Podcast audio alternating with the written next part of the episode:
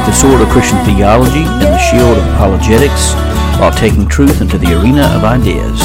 You are listening to the Bellator Christi podcast brought to you by BellatorChristi.com. Now join your hosts, Brian Chilton and Curtis Evelo, as we enter into the arena of ideas. The Word of God reads, For where your treasure is, there your heart will be also. This comes from Matthew chapter 6, verse 21. This is the Word of God.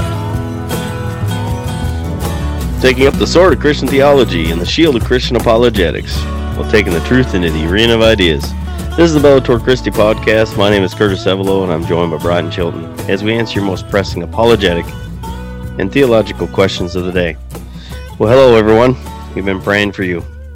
Uh, spring's on its way. Uh, winter's over. Praise uh, God. Spiritually, spiritually and seasonally. Yeah.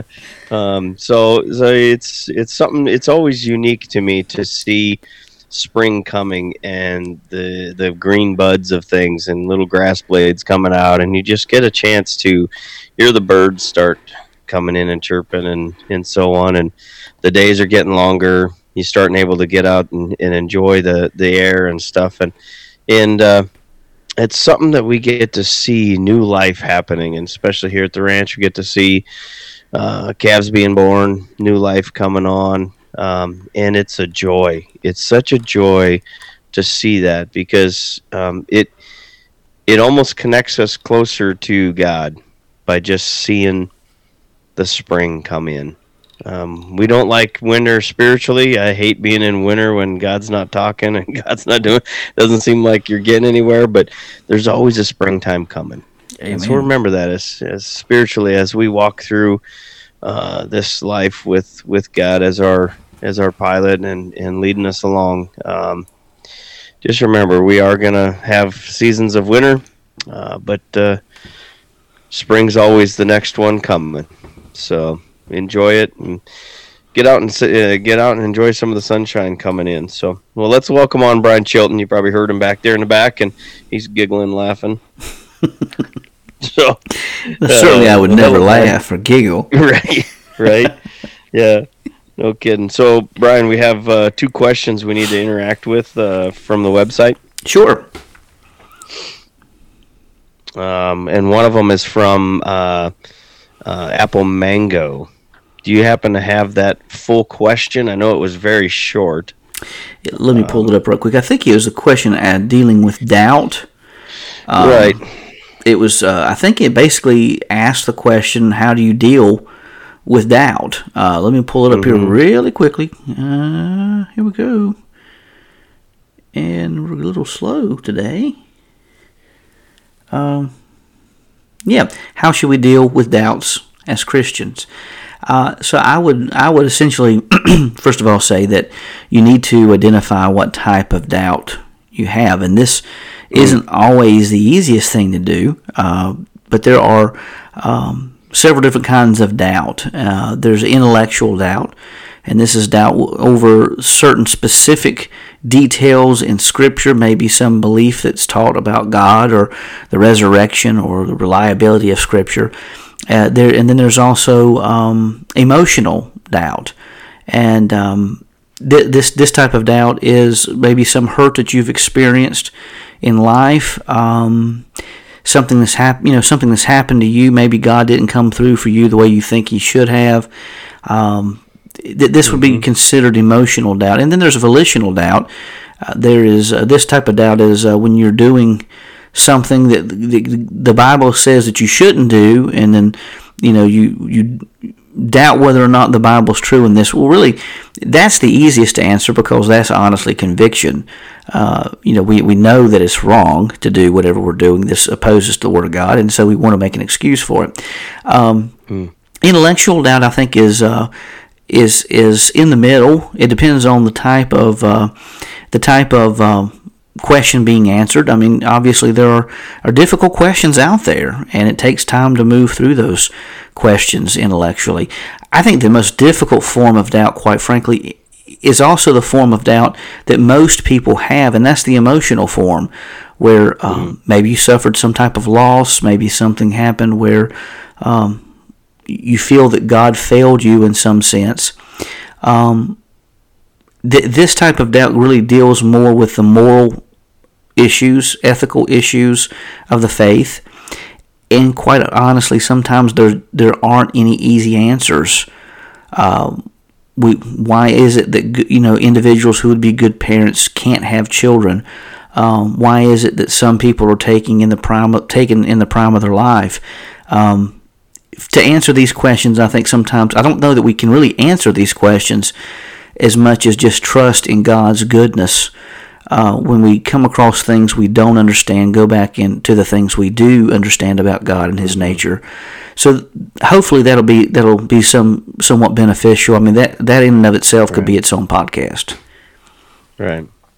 Yeah, and and you know, um, we don't know what what form of doubt you know is is going on with apple mango. But hey you know we appreciate the question and we and i understand you know it it is a safe atmosphere. You can ask whatever questions you need to here. And if it is a, a theological doubt man fire away. Um, we'll help we'll help you out. If it's if it's emotional doubt um, we'll be praying for you. We'll be helping you out that way. But one thing i can tell you is i have suffered all of those. Mm at either one time, you know, singly or or uh, or multiple of them all at the same time. And boy, if that isn't a hit. Um, but I can tell you, when I'm intentional with my prayer life, and when I say, you know, I've had enough, and I'm intentional with with spending some time. The other thing is, um, that sounds crazy, but you wouldn't think a you know, cowboy like me would be be doing it, but crank up the radio, find good worship songs, and I just start worshiping God as I'm driving to work or God driving around or wherever I'm going. And it might look a little silly, but you know, part of me is like, I don't care because, um, you know, I just it, there's there's something about spending time just in worship, just mm-hmm. spending time recognizing who we are, who we are, and who He is, and what He's done, and and uh, there's something about worship that connects us, you know, as far as, you know, like that. I mean, there's mm-hmm. multiple levels of worship, more, multiple types, you know, even praying, even doing this podcast is a form of worship, but, but, Almost uh, certainly. but, but, but getting, getting connected, um, your heart connected with God and, and cry out to him. God, I don't know what's going on in my heart. Um, you know, and just, uh, repent from some you know some things. Maybe you got some thoughts and some actions that you've done. Maybe you you know maybe you're mean mean to the cashier at home depot. I don't know. Um, but but it, it's it maybe you need to go to lowes instead just, yeah lowes. I tell you what. Uh, they're right across the street in our place so in our town so. But just just spending time worshiping i think is probably the biggest one of the biggest ways to uh, connect your heart back to god. I, I, agree with everything curtis said and just to add just one brief little uh, little comment and I, and I, I like the practical ideas that you presented there curtis and um, it just came to me just to give some practical ideas about how to deal with, with the three forms of doubt. As you mentioned, with volitional doubt, I, I think you definitely need to to to be honest with yourself and, and go back and say, hey, I may be doing something wrong. It may not be God. It may not be the Bible that's wrong. It may be that I'm doing something wrong. Um, with intellectual doubt, uh, you know, as you mentioned, you know, listen to Bellator Christi podcast. You know, read books on the issues of uh, of apologetics uh, widely you know, and and uh, in, in discuss with people who've studied apologetics in the know uh, these different issues, you know, because and it takes time. I mean, it's not like you're going to have all the easy answers in, in a tweet or, or a Facebook post. Yeah. It'll you know it takes time, and then when it comes to the emotional doubt. Uh, as, as Curtis mentioned, you know, take time to worship, take time to breathe as well. And this is something as we're going through uh, issues of anxiety and worry. Um, there's a lot of power in the way we breathe. In fact, there's even been some research conducted to, sh- to show that even ancient prayers were done to control breathing.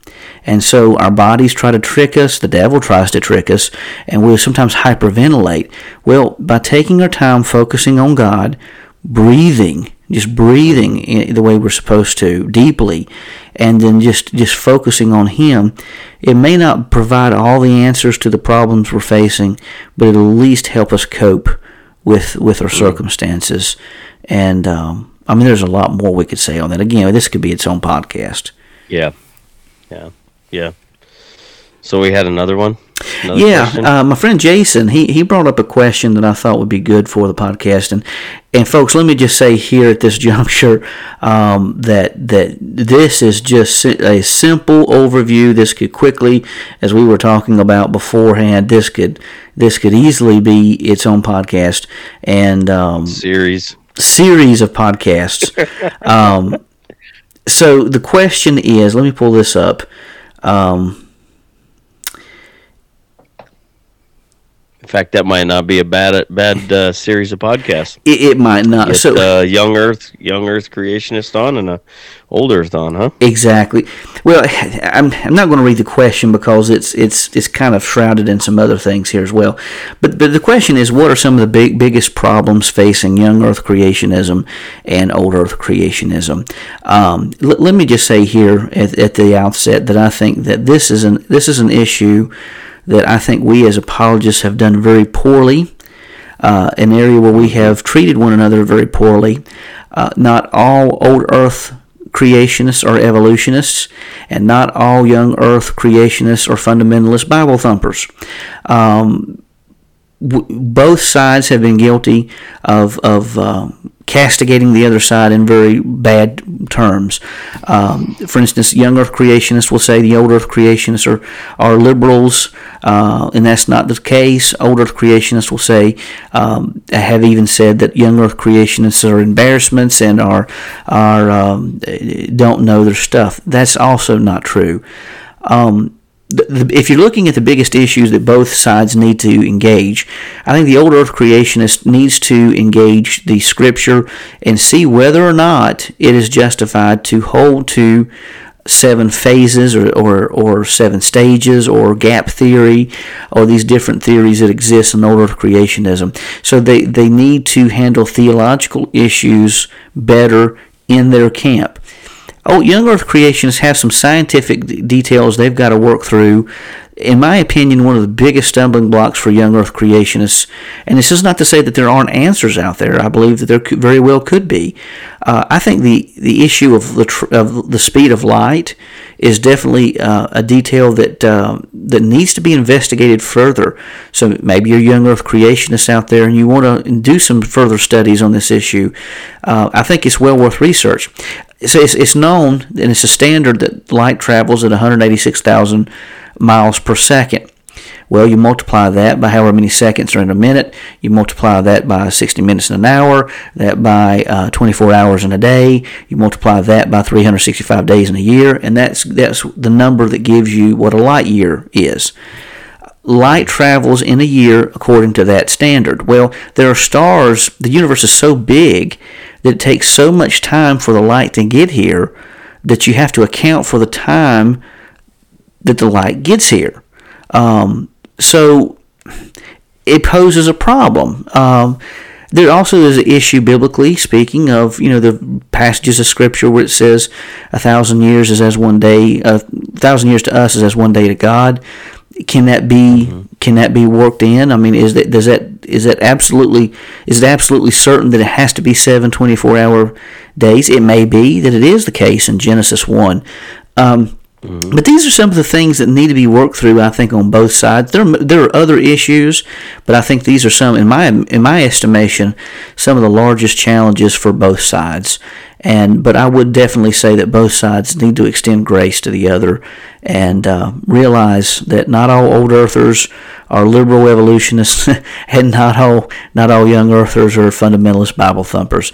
That's just that's just uh, we're throwing around ad hominems, and I don't think it makes the apologetic community look very well uh, when right. we look very good when we do things like that. Yeah, and I'm I don't, I don't know uh, I I know personally that I find myself on both sides of that spectrum. I find myself going, "Yep, it could be that," and then I find myself looking at it, "Yep, it could be that too," and I I don't have a problem. Um, it doesn't. How how do I put this in, in a way? It doesn't shake my faith mm-hmm. in God. Knowing that, you know, we don't know every single thing right. about Him. It tells us in Scripture that it's to the glory of God to hide things. Mm, the hiddenness of and God. And it's to the yeah, it's to the glory of kings to search those out. Well, if we're to search them out, it doesn't say to search them out and find them 100% and solve them, but to search them. And as we search, could it be that God creates more and more questions in our own minds, in our own in our own walk with him in this? And I I really I really think that we need to be before we're apologists, before we're old earth creationists, young earth creationists, we're, before we're any of that, we need to be ministers of the heart to each mm-hmm. other, mm-hmm. and and and create an atmosphere that, um, create an atmosphere that that we can actually we can actually have conversations where we don't have animosity towards each other in these things. I just think it's a shame. I think, you know, the outside world's looking in saying, well, look at those guys. Can't even figure out what they're talking about. And yet we don't, we don't give that grace like you were talking. And I think that's I think that's sad and it's important. We should do. There's one, last thing I'll say on this, and I guess we need to move on to. Oh well, we got another issue we need to talk about before we news newsworthy item before moving on the podcast. One of the things I've learned in chaplaincy ministry that has really been beneficial to me, um, and ministry all across the spectrum, is a tactic known as active listening and mm-hmm. that's to truly listen to what the other person's saying. A lot of times when we're in conversation, what we'll do is we'll listen to what another person says, but we won't be listening, but we're automatically thinking of what we're going to say back. And if you get a bunch mm-hmm. of guys together around a potbelly stove at a, at a shop somewhere, uh, you know, a lot of bull is if you've been around it, you know, one guy's telling a story and the other person, he's not listening. Shop all the time. Yeah. and nothing wrong with that. But you know, if you think about it, you know, one guy's telling a story, and the other guys, the other guys aren't listening. They're trying to think, "Oh, how do I one up this story? How do I tell something even more mm-hmm. outlandish than this story?" And a lot of times, unfortunately, we enter into conversations with the same mentality. Where I think, mm-hmm. as apologists, we need to step back a little bit and and practice better listening skills to see where the person's coming from. Um, and it may be that we still find a big disagreement with the person. Uh, but that doesn't mean that we need to break mm-hmm. fellowship if it's if it's not something that is um, if it's not something that is going against the the uh, primary doctrines of the faith found in the Apostles' Creed. Um, Right. That that's you know if, if there's something if a person's saying Jesus isn't the Son of God and you know we still need to listen to them see what see where they're coming from and, and prayerfully give a you know give a response after having practiced active listening and prayerfully considering our response but still yet uh, I think a lot of issues we debate uh, we can still be within the family of God um, mm-hmm. now as long as it's not going against something that's a primary doctrine in that sense. Right. Yep. Yeah, and there's some there's some great uh, information out there. There's um, you know you got uh, reasons to believe. Um, they have great information in, in their their old Earth, and then there's uh, um, is Genesis history. That's another. That's actually a YouTube channel that they go in and they talk about some really interesting things. And you know, I I can see both sides of it. Um, yeah, Answers I, in Genesis is another know. one. Ken Ham's ministry. He's uh, yep. a big yeah, young earther, you know, and so there there yep. are there are some there are some powerhouses on both sides uh, mm-hmm. of of the spectrum. And but to me, I think that to me more important than the age of the universe. And I'm not saying it's not important, but to me the the bigger issue is did God do it? To me, that is yep. the central question in Genesis chapter one. Yep.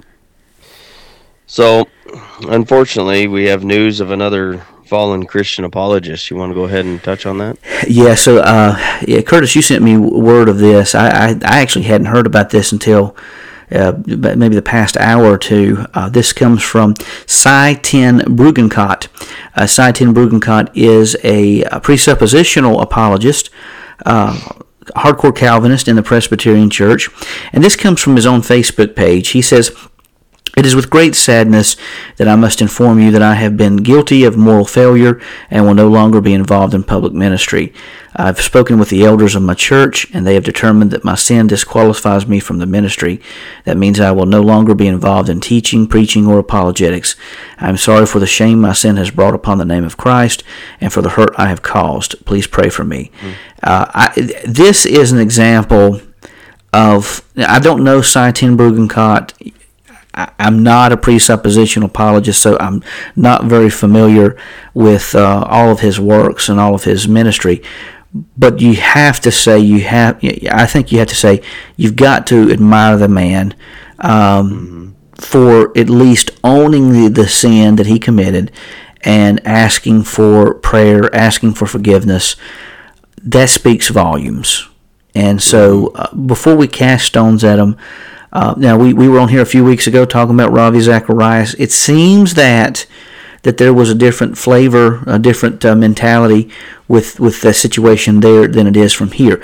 Doesn't change the fact that there was sin committed. Doesn't change the fact that uh, that what happened happened. But still, yet, um, I think that uh, this is what this is what repentance looks like.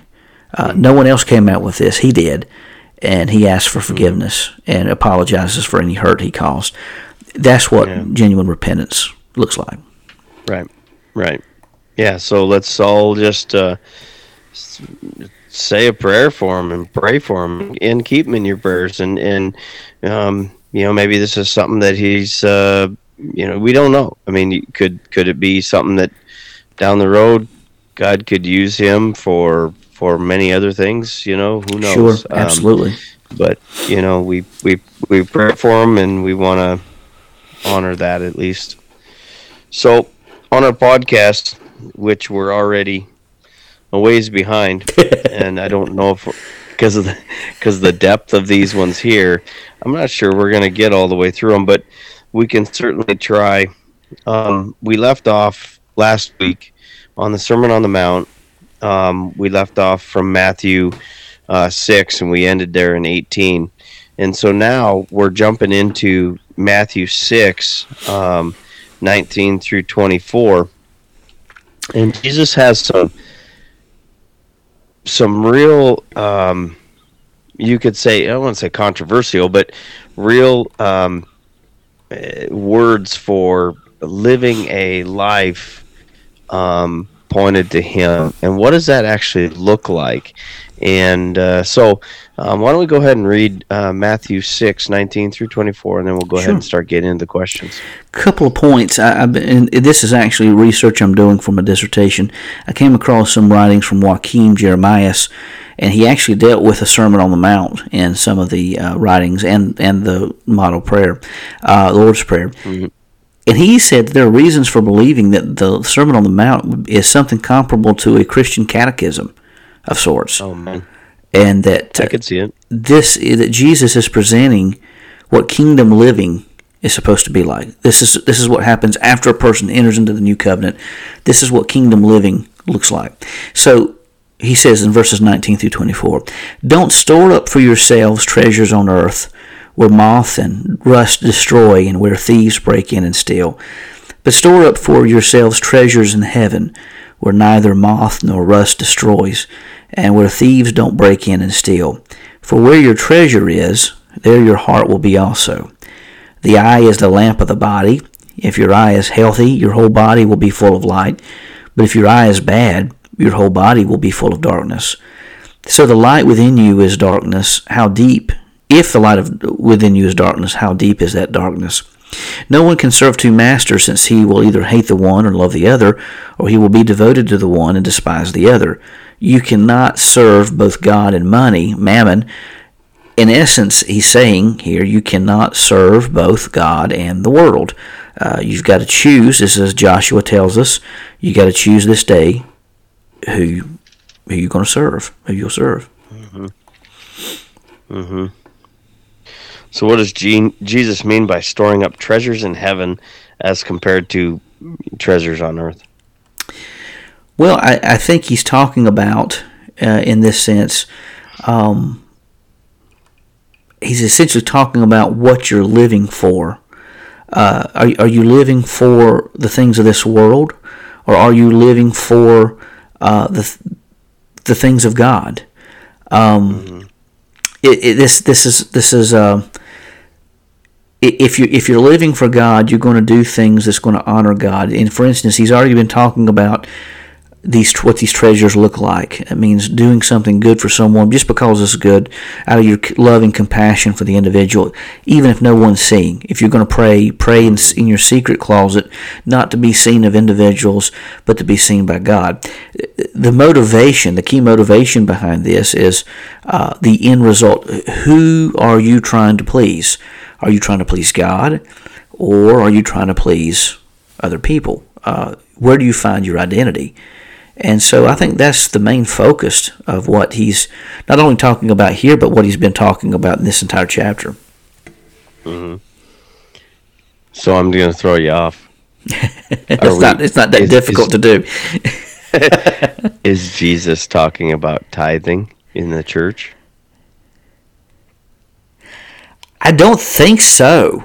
Uh, I mean, this could be this could be involved in storing up treasures uh, for the sure. kingdom of God. I mean, it can certainly be include that, but I don't think this is a direct command to to tithe. I mean, tithe, the word tithe means ten percent, and yeah. you know a tenth. So, um, but I, I don't think that that's what he has in mind here.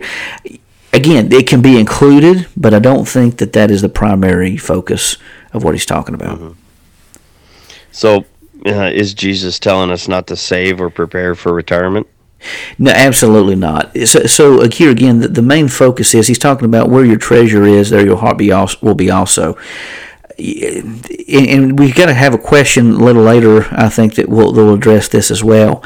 Um, what you find in this teaching and, and in the teachings of Jesus is human action enshrouded within divine sovereignty. Okay, mm. um, and we'll get more into this with some of the que- the further questions that we go through in the podcast.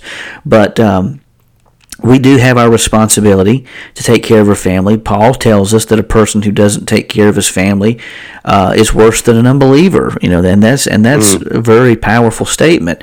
I think Jesus expects us to care for the needs of our home. A lot of his parables even indicate that. Uh, but but the question is, you know, we obviously need to work. We obviously need to care for the needs of our family, but we do this with the expectation, with, with the understanding that God is the one who ultimately provides us the ability to work. He provides us the ability to do these things. Uh, I mean, I, I, don't even know that that would even been been a question uh, in in antiquity because everyone knew that if you don't farm, you don't work in the fields, you don't you know you don't do the things you need to do where food is scarce, you're not going to eat. You know. If you yeah. don't raise food, you're not going to eat. You know, so oh man, um, how simple it was. Yeah, absolutely. so, uh, so yeah, I, I think that, that saving up for retirement, saving up, I mean, Jesus even gives the, the example of a parable of uh, a person who builds a house, preparing to build a house on, on rocky ground as compared to the one who built a house on shifting sand. One built on a you know proper location, had a good foundation. The other one didn't.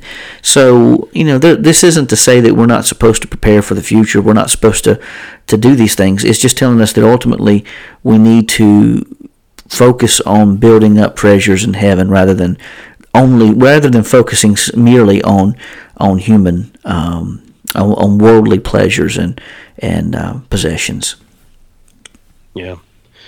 So, in this portion of the Sermon on the Mount, what would Jesus' audience be doing or thinking that he would be confronting with these statements during this time?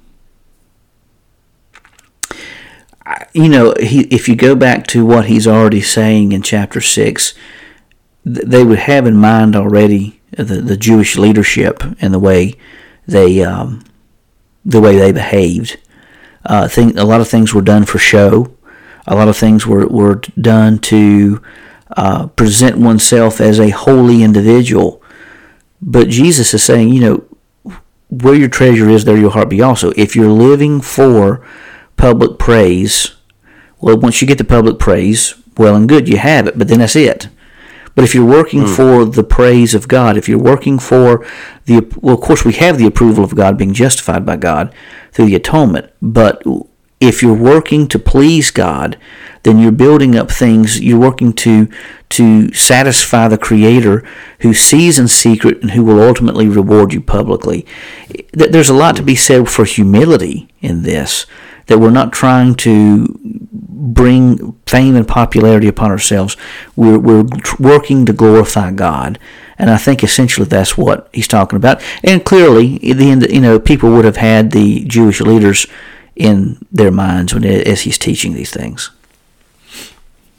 Hmm.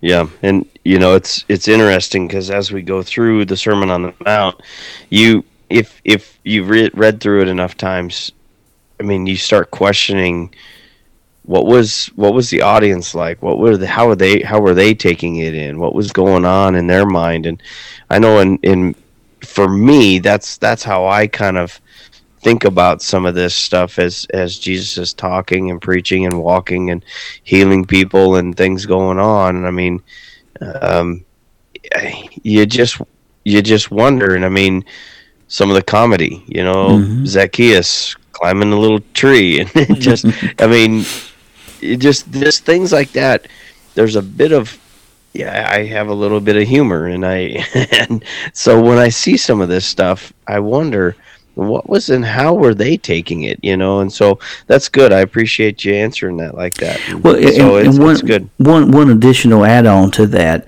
i came you know i came across some information this in, in some of my studies you know for the dissertation that's very fascinating that, that I hadn't considered. When you brought up the audience, made me, my mind go back to this. Mm-hmm. Most people would not have been involved in the work at the temple. Everybody adored the temple. Everybody knew that that was the house of God. But only a few priests were able to go inside. Only one priest was able to go into the innermost sanctuary. The Holy of Holies. Right. Women were not allowed in, past the courtyard of, of women, which it was so the men could yeah. even go further in there than what the women could. And Gentiles right. were not even yeah. allowed that far. Um, yeah, the Gentile court and then the women's court, and then the men could go in further.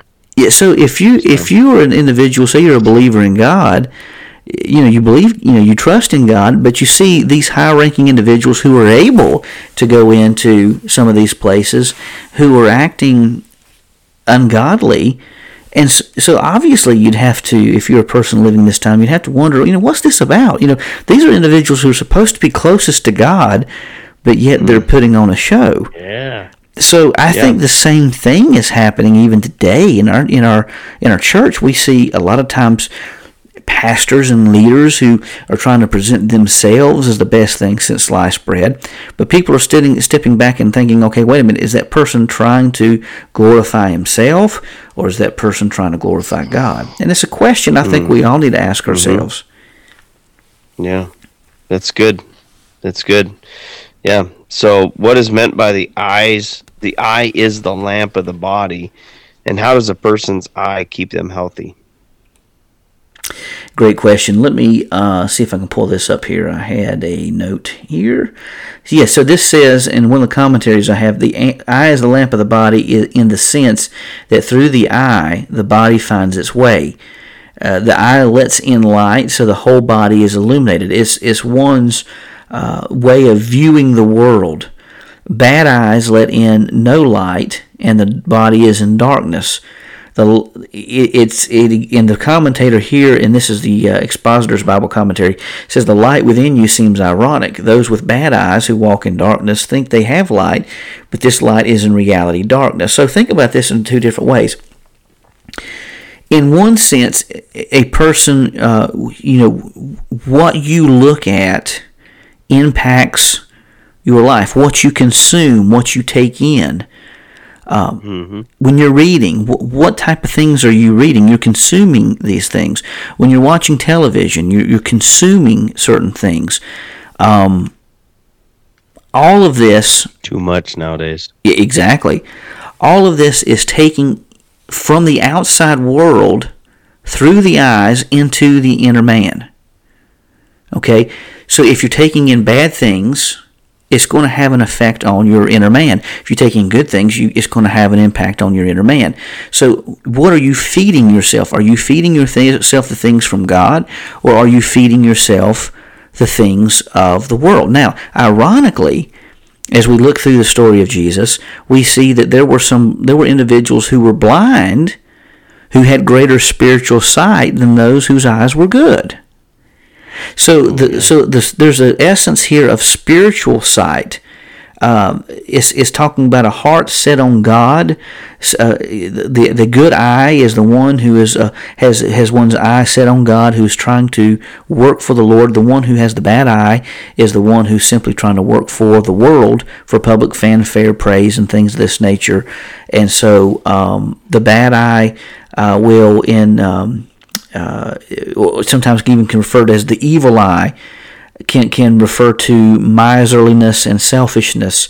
So Jesus is essentially saying that the man who divides his interests and tries to focus on God and possessions has no clear vision and will live without clear orientation. The person, and, and he says that, um, uh, so in other words, focus on the things of God rather than merely the things of the world. Again, he's not saying that we shouldn't work hard and we shouldn't provide for the needs of our family. He's just saying let the focus of your life be on the things of God rather than the things of the world. Mm-hmm. Yeah. So, do you think he was bringing in thoughts from like Proverbs and Ecclesiastes? Oh, most certainly. I don't have the um, the scriptures pulled up right now, but uh, so like like I I had just kind of been thinking and looking at it. It's like uh, Proverbs twenty one four, uh, 28, 27, and then uh, Ecclesiastes two fourteen. I can read them. Sure, yeah, that'd be great if you don't mind. So, Proverbs twenty one four. Haughty eyes and a proud heart, the lamp of the wicked are sin. And then uh, Proverbs 28, uh, 27. Whoever gives to the poor will not want, but he who hides his eyes will get many a curse. And then uh, Ecclesiastes um, 2.14. Uh, the wise person has his eyes in his head, but the fool walks in darkness, and yet I perceive that the same event happens to all of them. Yeah, especially that first passage you read from the Proverbs. I yeah. think there is a correlation between. In fact, I think there's a lot of correlations between Jesus' message on the Sermon on the Mount and the book of Proverbs. But but that is very clear link in my estimation. Uh, in that Jesus is telling us to look on spiritual things even in you know uh, it's talking about the research that I've had this past week. Interestingly, the uh, Lord's Prayer, Our Father who art in heaven, hallowed be thy name, thy kingdom come, thy will be done on earth as it is in heaven. The part where it says, Give us this day our daily bread, may have been focusing on the manna of God. Speaking of mm. the fact that, that that God, you know, that Christ is the bread of mm-hmm. life. God is our bread of life. He provides mm-hmm. that spiritual food from heaven, which also provides provision on earth as well.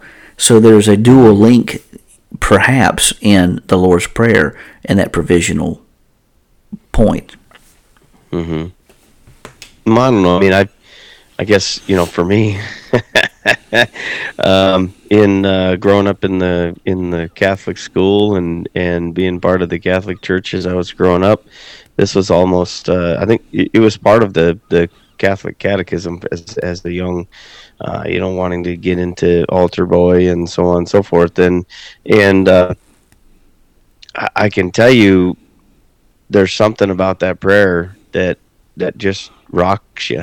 Um, I know there's people all the time that say, "Well, how can the Lord be praying?" You know, it's not the Lord's prayer; it's the you know sinners or saints or whatever. You know, eh, if, however they want to say it, but it's classified historically in classically thought of as the Lord's Prayer. And, And fur- what's, fur- what's inter- furthermore, to add to that, in the early church, there's good evidence to suggest that this was a prayer that was only prayed by people in the church after they entered in the new covenant.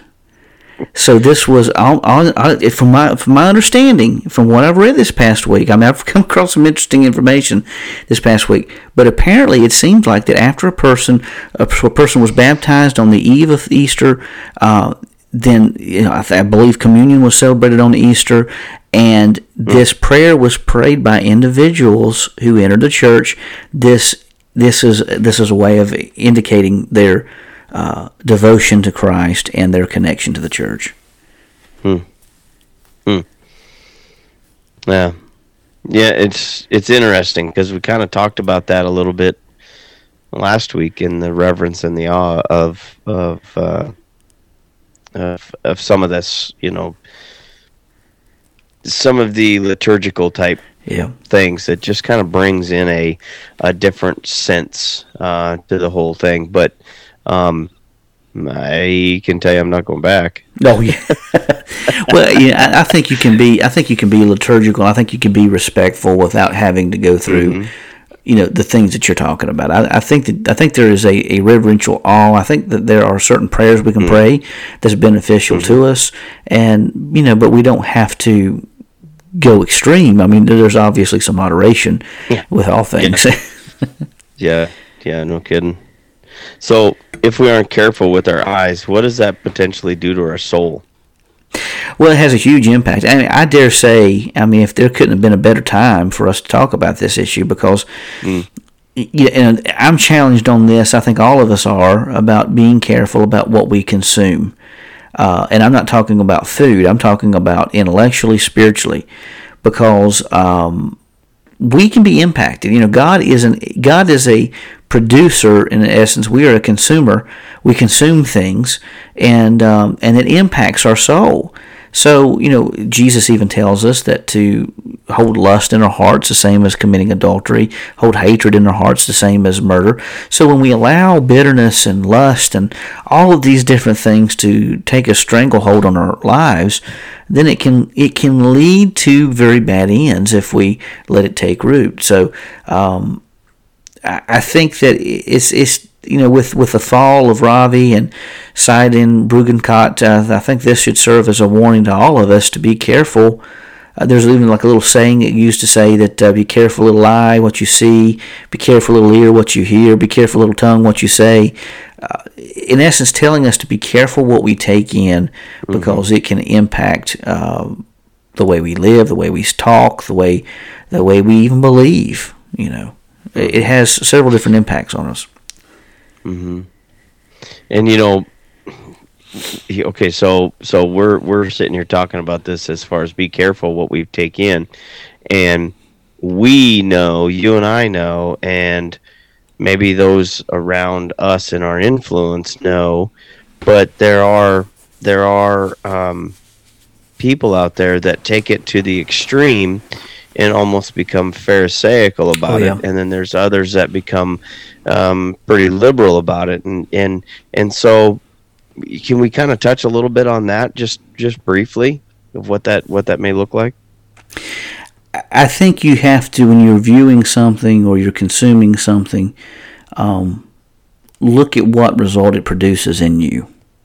Consider the emotions that you have.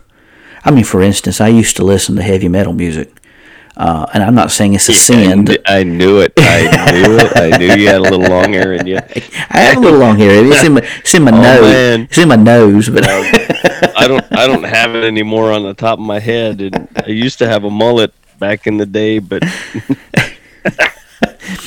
But you know, yeah, I, I like rock music. I mean, there's something about, cl- especially classic rock. But there was there was a phase I went through where I listened to heavy metal music, and then, you know, for some reason I had an attraction to it in my in my early well, see what was it, early two thousands.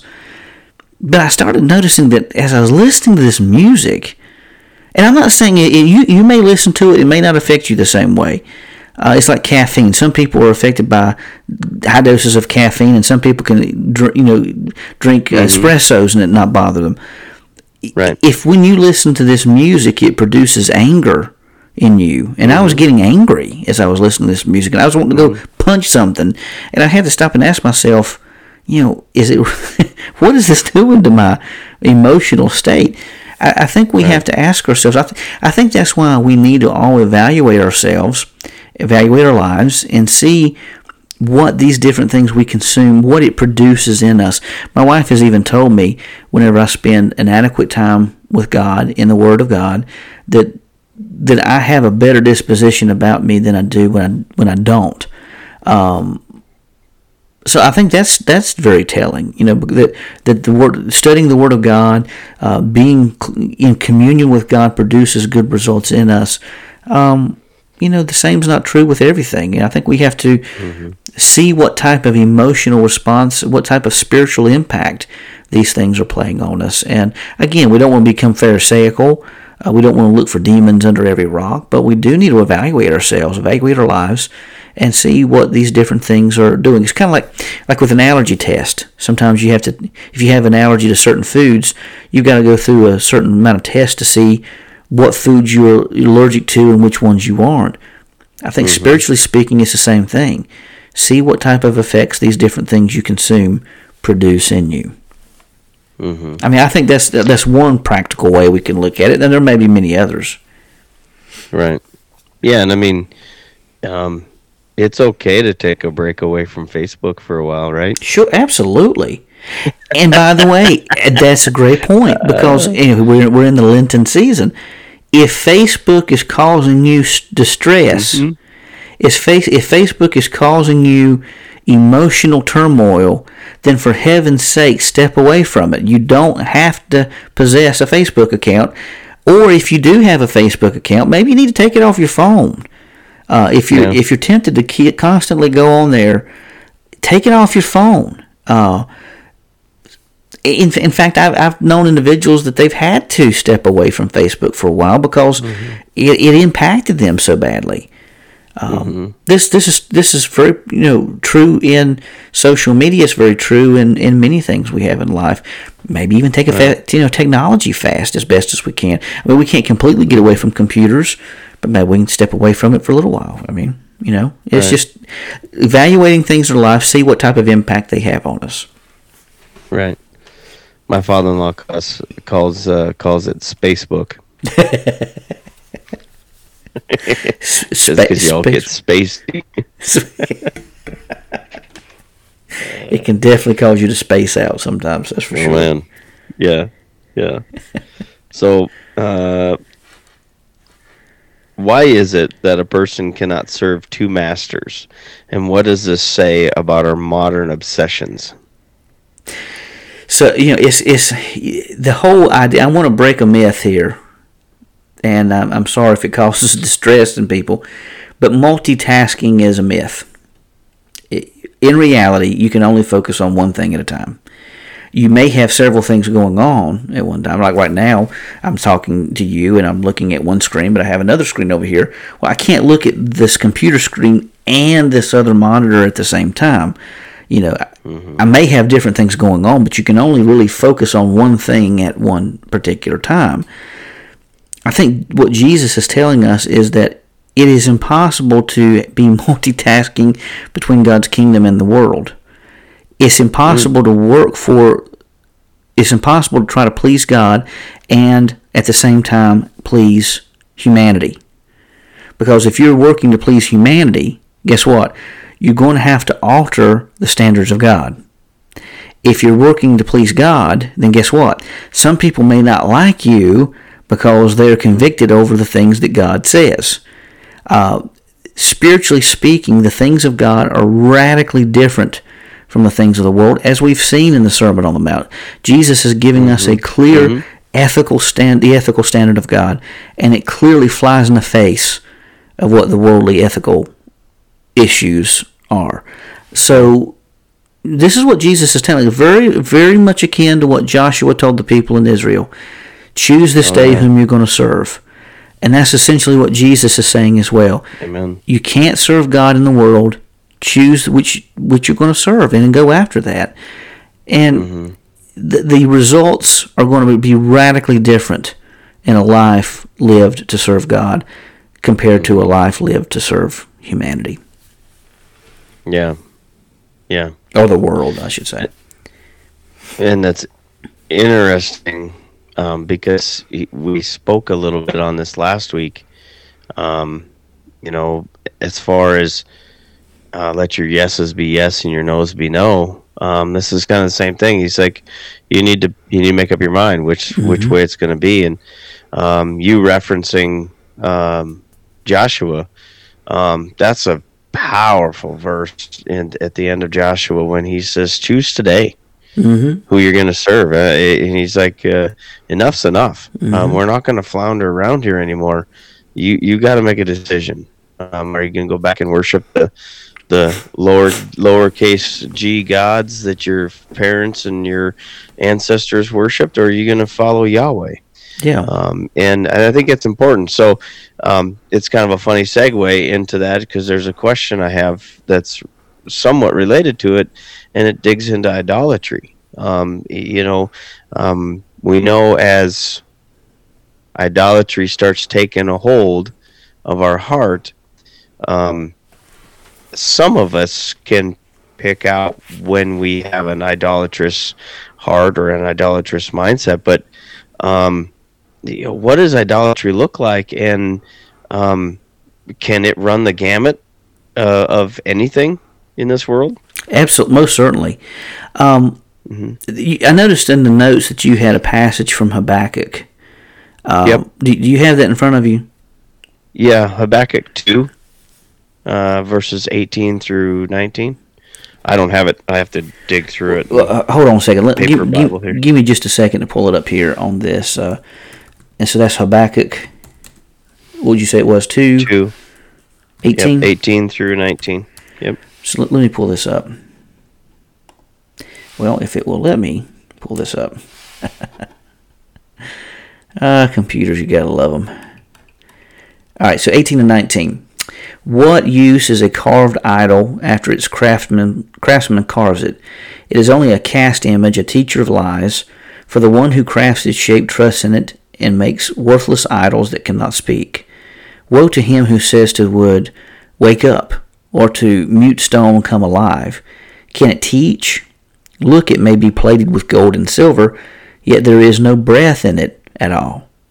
But the Lord is in his holy temple let the whole earth be silent in his presence. Verse 20 is powerful. Had to add that. Yeah. Yeah. I've always loved Habakkuk, but it's it's interesting to me because we got another passage that I wanted to piggyback with that, and that's in Isaiah, Isaiah 44, um, and it's actually verses 9 through 20, so it's a longer section. But what, I find it? Isaiah it, Isaiah 44. 44 and what was the verse? 9 through 20 let me let me go through here. Okay let me just uh, so essentially the first part is basically the same thing all who make idols are nothing what they treasure benefits no one their witnesses do not see or know anything so they will be put mm-hmm. to shame uh, it goes on to talk about the gods are put to shame uh, the the worshippers will be put to shame the iron worker labors over the coals, shaping it. goes through the process. Woodworkers measuring with lines. Um, he cuts down cedars for its use, takes down a cypress or an oak. And so he goes through the whole process. And then um, in, in the end, he says, he feeds on ashes. His deceived mind has led him astray, and he cannot rescue himself or say, Isn't there a lie in my right hand? Mm-hmm. Yeah, and I think um, let me kind of go back here because it's something that I find myself um, uh, talking about with uh, with people um, about it. Um, verse 14 it says, He cuts down cedars, or he chooses a cypress tree or an oak and lets it grow strong among the trees of the forest. He plants a cedar in the rain and it nourishes it. Notice he's God is saying, he plants it in the rain. Mm-hmm. I'm the one watering it, you know. then then it becomes fuel for a man. He takes part of it, warms himself. He kindles a fire and bakes bread. He also makes a god and worships it. He makes it an idol and falls down before it. Half of it he burns in the fire, over half he eats meat. He roasts it and is satisfied. He also warms himself and says, Ah, I am warm. I have seen the fire. And the rest of it he makes a god, his idol, and falls down, worships it. He prays to it and says, Deliver me, for you are my God. And and it, it goes on and it, it it's interesting to me how he finishes out the section here where he, where you just touched on. He feeds on ashes and his deluded heart. His deluded heart has led him astray, and he cannot deliver himself or say, Is there not a lie in my right hand? It's interesting because as we look at this right here, Brian, how much does that correlate into Romans 1? Oh, yeah. And, and I think that we, as conservative evangelicals, need to evaluate our own selves. Mm. You know, we are we easily condemn others who do not hold the same values as we do, and I'm, you know, and and we are t- entitled to have our opinions. Curtis, I am strongly pro-life. Okay, Mm-hmm. I, I, my political affiliation is to defend the rights of the unborn, and I make no bones about that. I'm strongly pro-life. Um, but I think that we, as conservative evangelicals, we need to check our devotions, keep our devotions in check. I think we have a problem in modern times where we have put more emphasis on our nation than we have on the kingdom of God. I'm not saying we shouldn't be concerned about the things that's going on. I, I, I understand that. But at the same time, my mind goes back to Habakkuk, and it's interesting that you mention the book of Habakkuk. Because the whole mm-hmm. story, if you put it in perspective, Habakkuk is sitting at the watchtower and he's asking God, he's, he's looking at the nation, he sees how decrepit and depraved the nation has, has become, and he asks the Lord, Lord, are you going to do something with this land? We, our people have, have strayed from, from your commands. We've strayed from being the people you've called us to be. And God speaks to him. He says, I am raising up a nation to bring judgment against your land. I'm raising up the Chaldeans, the Babylonians. And Habakkuk says, Wait a minute, Lord. We're bad. I'll grant The you that. We're, we're bad, but they ain't that bad. We're not that bad. You know, what about them? And so this continues the progression. If you think about person A, they do something, well, they're judged by person B, person B is judged by person C, so on and so forth. But then you come to a point in time where, say, person D is not judged by anybody. What happens then? Well, God puts it all in perspective. He says at the end, at the end of time, He's going to rectify all the wrongs. So at the end of, of Habakkuk is very fascinating. Let me pull this up right quick because I think this speaks to what faith in God looks like despite the problems we face. Uh, give me just a second. Um, and this is actually going to go into the final section of this chapter, which we may have to get into uh, next week. But let me pull in uh, the third chapter here he says something. He said he basically says, "I'm going to go on the watchtower and I'm going to wait for you to move in this." And he and he says, um, verse 17, "Though the fig tree does not bud, and there is no fruit on the vines, though the olive crop fails and the fields produce no food, though the flocks disappear from the pen and there are no herds in the stalls." Now get this. Despite all of that. Yet I will celebrate in the Yahweh. I will celebrate in the Lord. I will rejoice in the God of my salvation. The Lord, my Lord, the Yahweh, my Adonai, is my strength. He makes my feet like those of a deer and enables me to walk on mountain heights. For the choir director on stringed instruments, that, that he closes. Though hmm. everything looked chaotic, I'm still going to trust in God because I know in the end He's going to make all things right. Yeah. So, the benefit in, in living for the Lord in a very practical fashion, I see it every day. I see it all the time. when a person is met with crisis, that a crisis moment in their lives, that doesn't mean they're not going to become concerned. Doesn't mean we become super stoic where we just don't care. That doesn't mean that. Mm. But we're not overcome and crippled by doubt and fear because we know that God is working something good in the end.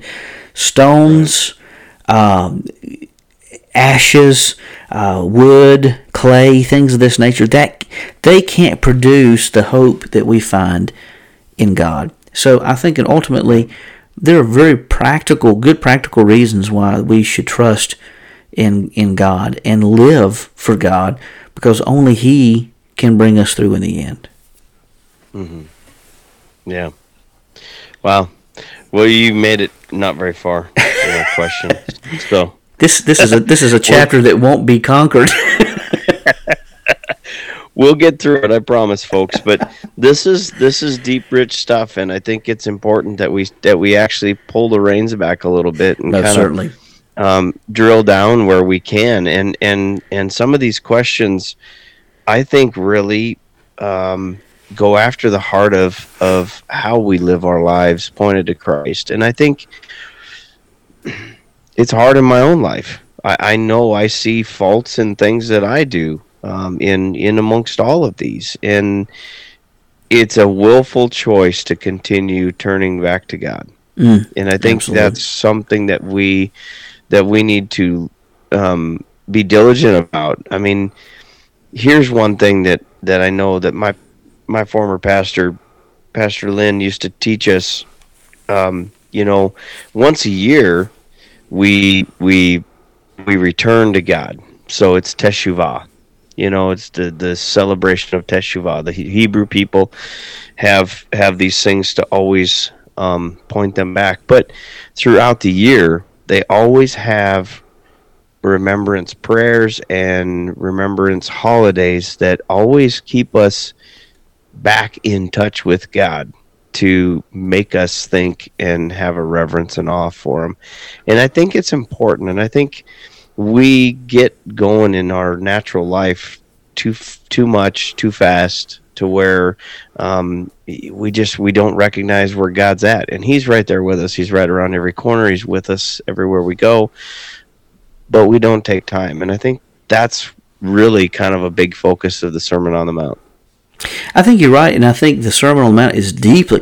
In fact, if there's one thing that I have learned in this series that that, that we're doing now, is just how deeply theologic, just how deeply theologically rich the Sermon on the Mount is. I never knew, I never saw this before, how mm-hmm. deep theological theologically it is, and that theology impacts our ethical behavior, the way we live and it oh, goes sure. back. It goes back to the Lord's prayer. Uh, Our Father who art in heaven, hallowed be thy name. May your name be made holy through my life. Your kingdom come. Bring your kingdom through me, through my actions. Your will be done on earth as it is in heaven, or as it's decreed in heaven. Bring it forth through my life. And mm-hmm. this is what we're seeing in a lifestyle that's theologically focused and centered on God, living out a kingdom lifestyle we're seeing how this fleshes out practically through our lives on earth as we are ambassadors of God. And one, one other thing I'd like to say on that about talking about the remembrance, John Wesley in one of his messages, I think it was something like 22 points. Some of the points I, I can't agree with. Now you you probably would, Curtis, because one of them he, he talks about waking up early in the morning yeah, I, I, think he, go. I think he went to meddling on that you ain't issue. a Christian if you don't do it. well, you're going to have to just pray for me because, man, I am not a morning person. I'm just telling you.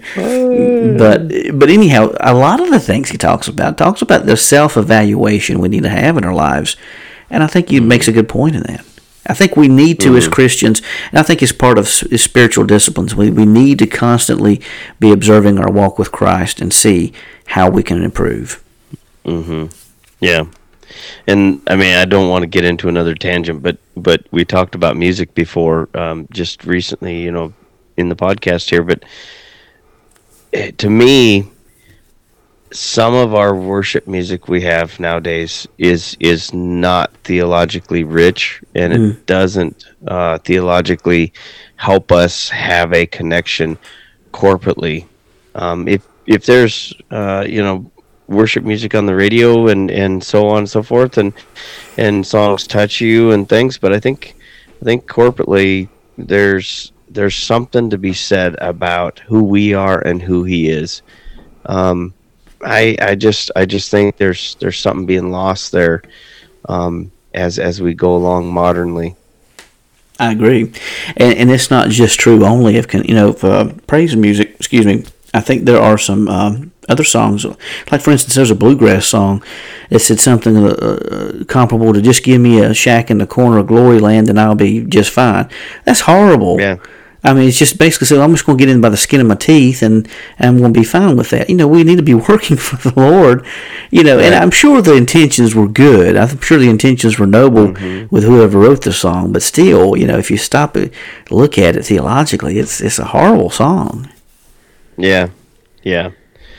And I think it's important that we, we uh, spend some time uh, you know, recognizing those things and, and crying out to God to, to help us uh, become become theologians in our own minds with the scriptures. I think that's really important. So, well, we here at Bellator Christi want to thank you for spending the time together with us, and we value that time. Our prayer is that this podcast helps stretch your mind and is a place to strengthen your faith as we strive to create an atmosphere of discussion and as a reliable source of information. Join us next time on the Bellator Christi podcast as Brian and I say, Soldier, Soldier on, friends.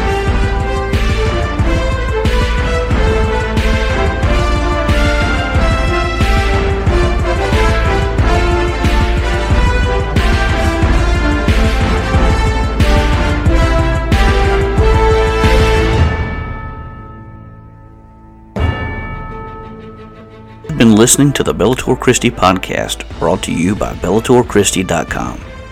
The opinions of our guests represent their own and may not reflect those of Bellator Christi Ministries or its affiliates.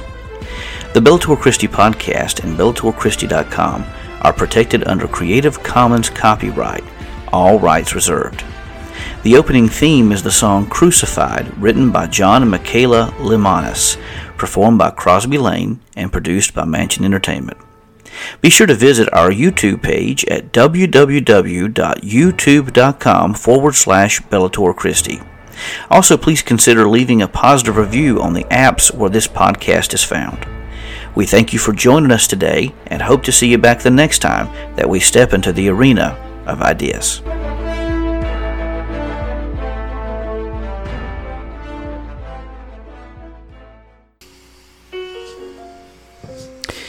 Have you ever wondered about the Christian faith but have become bogged down by difficult terminology? Are you a Christian and faced doubts and you didn't know where to turn?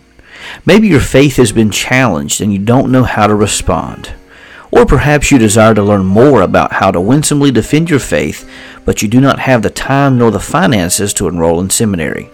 If any of these situations describes you, then consider purchasing a copy of the Layman's Manual on Christian Apologetics. This book confronts the challenges facing the Christian faith, but does so in a way that is accessible to everyone. The Layman's Manual on Christian Apologetics is available in softcover, hardcover, on the Kindle, and Nook. Consider purchasing a copy of the Layman's Manual on Christian Apologetics from your favorite bookstore today.